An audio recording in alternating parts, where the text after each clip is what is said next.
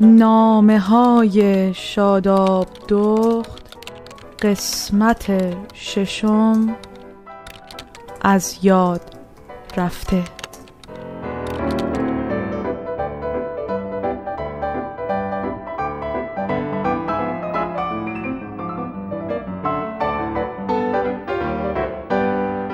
هفته پیش بعد از مدت ها به وبلاگم سر زدم. شاید نزدیک دو سال یا شایدم بیشتر. تقریبا از وقتی از ایران اومدم دیگه اونقدر که قبلا برای نوشتن توی اون فضای مجازی وقت میذاشتم نذاشتم. کتابای دانشگاه رو بستم و گذاشتم کنار. رفتم یه لیوان آب جوش آوردم و چای کیسه ایمو گذاشتم توش. اینجا وقتی تو خونه تنهایی منظورم در کل زندگی مجردی دور از خانواده است. نسبت به خیلی چیزا بیحوصله میشی. شاید چای دم کردن یکی از ساده تریناش باشه. اون موقع است که اندازه یه لیوان فقط یه لیوان آب میریزی توی کتری و دو سه دقیقه بعدش می‌تونی یه چایی دبش مجردی داشته باشی. تکیه بدی به صندلی تو بری توی فکر. بری تو فکر که یه روزی مینوشتی. تو دوستات می‌دونی چند تا دوست پیدا کردن با نوشتن؟ خیلی. اصلا با این وبلاگ نویسیان بود که رسیدم به جایی که داستانم چند بار توی مجله و روزنامه چاپ شد. نشستم روی صندلی و چای داغم و گذاشتم یه گوشه سرد بشه. وبلاگم رو باز کردم و رفتم به روزای دور. به بعضی از نوشته ها میخندیدم به سبک نوشتنم. بعضی وقتا چه شاعرانه نوشتم. غمگین شاد فلسفی همه جوره بود. دونه دونه نوشته هامو میخوندم.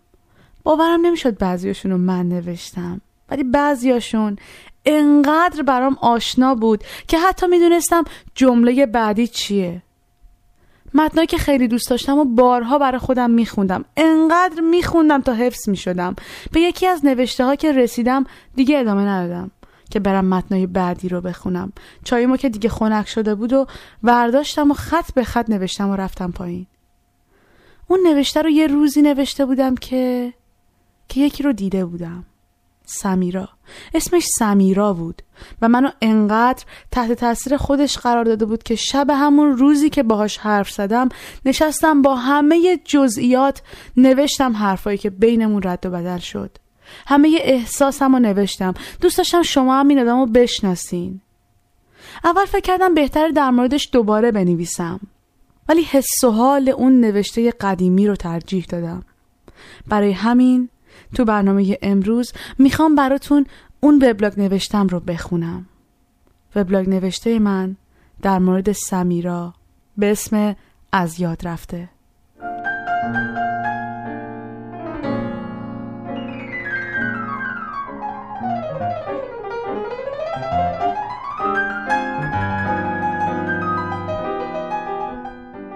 از صبح تا حالا صدای آهنگ خوندنش داره توی گوشم و مغزم میپیچه. تک تک انگشتاشو روی پیانو حس می‌کردم.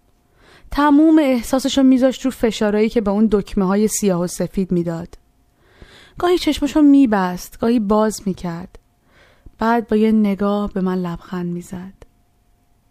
اصلا توی حال خودم نبودم. به زور بغزم نگه داشته بودم. گهگاهی چشام می‌شد پر اشک. ولی به زور خودم رو نگه می داشتم که نفهم دلم براش میسوزه. باورم نمی‌شد که یه روزی ببینم سمیرا اینطور پیانو می‌زنه. مدام یه چیزی انگار روی اعصابم می‌رفت. یه چیزی توی گوشم وزوز می‌کرد. مغزم رو به کار گرفته بود که از خودم بپرسم آخه چرا؟ و بعدم پشت سرش این جواب بیاد توی ذهنم که تقصیر خودش بوده. تقصیر خودش بوده. دستای سمیرای سی و هفت ساله با ناخونایی که رنگ لاکش پریده بود با چشمایی که هر از گاهی یا از تعجب یا از حسرت یا از خوشحالی گرد می‌شد. لباسای نخی و نسبتا نازکش که چند تا چند تا روی همدیگه پوشیده بود با یه شلوار گلگلی کمرنگ گشاد که بالاش کش داشت. با اون دستایی که خدا بهش داده بود تا بتونه تمام احساساتش رو با حرکات انگشتاش روی اون پیانو منتقل کنه تبدیل شده بود به دستایی که خیلی وقت به خاک و گرد و دوده می‌خوره برای اینکه خرج تریاک شوهرش رو در بیاره. نمی‌دونم. الان که فکر می‌کنم شاید به ذهنم اومد که اینم یه نوع عشق ورزیدنه. نمی‌دونم. تمام حرکات انگشتاشو روی دکمه های پیانو یادمه. وقتی که با دست راستش روی کلیدا فشار می‌داد و دست چپش آماده بالا نگه داشته بود که هر وقت لازم شد روی دکمه ها فرود بیاره. می‌دونی فکر این که سمیرا کی بوده و کی شده خیلی ناراحت کننده است. قبلا توی یه گفتگوی ساده به هم گفته بود که توی یه خانواده تهرانی به دنیا اومده. امروز با جزئیات بیشتر برام گفت. توی محله ونک زندگی می‌کرده و یهو توی 16 سالگی یه کسی اومده و تمام هست و نیستش رو به باد داده. تعریف می‌کرد از عشق نوجوانیش که الان شوهرشه از معلمای موسیقیش آقا سیاوش و آقا فکی اونایی که بهش خوابای طلایی رو یاد دادن. شاید یه روزی فکر می‌کرده به اینکه خوابای طلاییش به تحقق میپیونده و شهزاده رویاهاش میاد و میبردش توی قصر رویایی. ولی اصلا اینطور نشده. شاهزاده رویاهای سمیرا عشق نوجوانیاش اون کسی که توی پونزده سالگیش فکر می‌کرده انقدر خوبه که می‌تونه به خاطرش قید خونوادش رو بزنه اصلا اون طوری نبوده که توی رویاهاش انتظار داشته.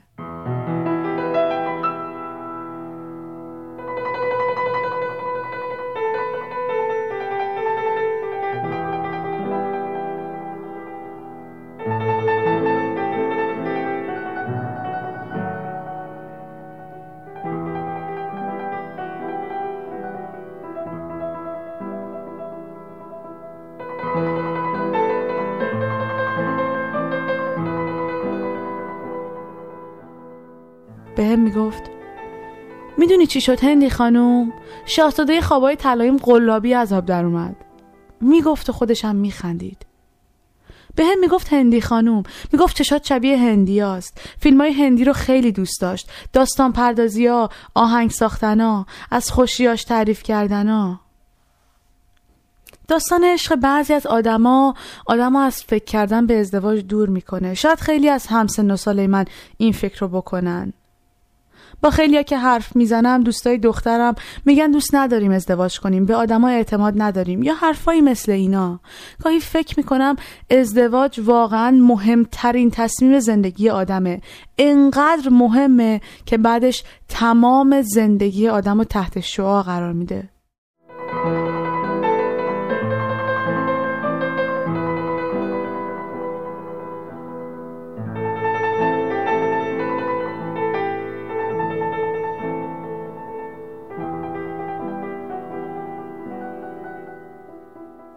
از باشگاه برمیگشتم. داشت پله ها رو تمیز می‌کرد. خیلی وقت بود که میشناختمش ولی به جز سلام علیک و حرفای ساده هم کلام نشده بودیم.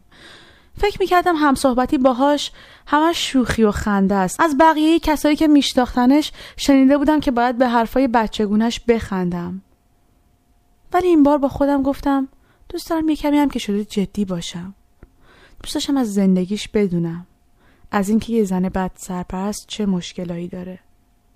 خیلی سوالای دیگه تو ذهنم بود. اون کسی که سمیرا رو بهم معرفی کرده بود می‌گفت ارگن بلده بزنه. دوست داشتم ببینم چطور می‌زنه. چطور میرقصه. چطور حرف می‌زنه. حس خبرنگاریم گل کرده بود. دوست داشتم ازش یه برنامه بسازم. برای دل خودم نه واسه انتشار. امپیتریمو روشن کردم و موضوع ضبط کردن صداشو واضح و دقیق بهش گفتم. فکر می‌کردم امتناع کنه. ولی اینطور نبود. یه طوری خودشو جمع جور کرد و لباساشو مرتب کرد که انگار همین الان قراره بره توی استادیو برای مصاحبه. فکر می‌کردم آدم ساده ایه یا به قول زبون آمیانه یه تختش کمه. اما یه چیزایی رو برام تعریف کرد که متوجه شدم در عین سادگیش آدم حواس جمعیه. وقتی که تعریف کرد از خونه که برای کار رفته بود و پسر اون خانواده بیشرمانه می‌خواسته از سادگیش سوء استفاده کنه و اون با تمام نیروش از خودش دفاع کرده و نذاشته. تازه این یه موردش بود که گفتش. شاید بقیه چیزا رو برای خودش بیآبرویی بدونه. ازش در مورد مشکلایی که باهاش مواجه شده پرسیدم. نمی‌دونم خودشو می‌زد به اون راه یا واقعا نمی‌فهمید چی میگم. حس می‌کردم داره منو میپیچونه.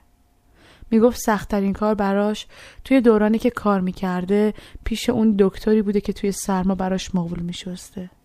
از زندگیش که می‌گفت پر بود از رنج و سختی. با خودم می‌گفتم کاش به جای تر شدن از خانواده یه فکر دیگه براش می‌کردن. چقدر خوب می‌شد. چی می‌شد که اونم مثل خیلی های دیگه که هوششون کمه بره مدرسه استثنایی درس بخونه.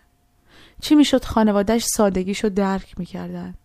رهاش نمی‌کردن به حال خودش و اونو اونطوری که بود قبول می‌کردن دعوتش کردم توی خونه. با دیدن پیانو ذوق زده شده بود. بدون اجازه و خیلی باشتاب رفت به سمتش. پرسید که با چی روشن میشه؟ این طرف و اون طرفش رو نگاه کرد و بعد شروع کرد به زدن. خوابهای طلایی. او چقدر با این آهنگ دلم گرفت. دوست داشتم بدونم این آهنگا رو به یاد کی می‌خونه. سلطان قلبش کیه؟ می‌گفت آقا سیاوش و آقا فکی. به یاد اونا میفته وقتی این آهنگا رو می‌زنه.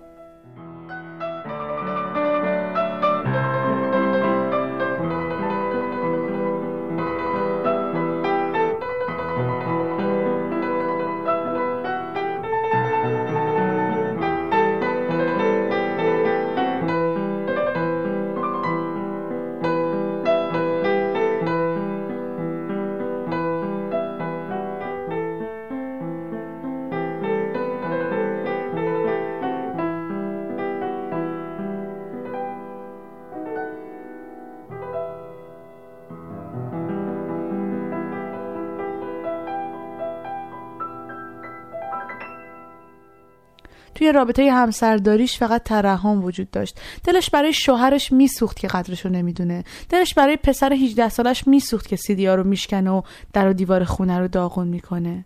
دلش برای اونا میسوخت که به قول خودش نفهمن و قدر زحمتشو نمی‌دونن. دلش میسوخت که شوهرش بیکاره. براش که به قول خودش دیوونه است. برام کمی هم رقصید. همونطور که می‌گفت مثل گوگوش میرقصید. از آقا سعید می‌گفت. فامیل همسایهشون که توی تولد از اون دعوت کرده که بخونه و سعیدم آهنگ بزنه. از اینکه گاهی هم با اداهای گوگوش میرقصیده و مهمونا رو خوشحال می‌کرده.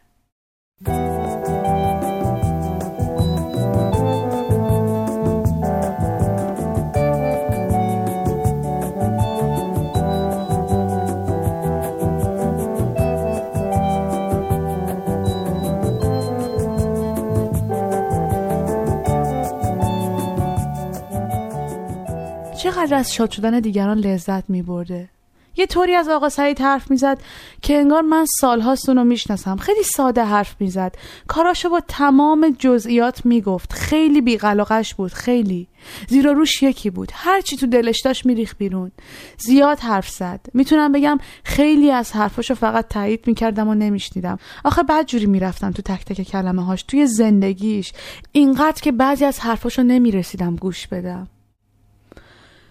از زندگی ایدئالش پرسیدم ازش. زیاد مفهوم ایدئال رو نمی‌دونست. سوال رو براش ساده کردم و در نهایت از جواباش فهمیدم که تنها چیزی که از زندگی می‌خواد اینه که شوهر و پسرش با هم همکاری داشته باشن. از اینکه شوهرش بیخیال رنج می‌کشید. آرزوشم به هم گفت اینکه بره یه روزی توی آمریکا و معروف بشه. بزنه و برقصه. پرسیدم اگه بخوای از اول زندگی تو شروع کنی دوست داری چی کاره بشی؟ از سالم ایراد گرفت. اصلا تو تصورش نبود که یه روزی دوباره متولد بشه و ادامه بده. می‌گفت همینی که هست. دیگه باید بسازم. حتی به هم گفت آدما باید مطمئن باشن که نمی‌تونن برگردن به جای قبلیشون. چند تا از آهنگای گوگوشو برام خوند. حال و هوام حسابی عوض شده بود. هنوزم توی اون حال و هوا هستم. کاش می‌شد یه چیزایی برای بعضی از آدما دوباره تکرار بشه. من. اون پرندم گم و خسته. هر پر پایم روی یه سنگه. هر یه پری که رخت تو بود. حالا واسه خاک رختی قشنگه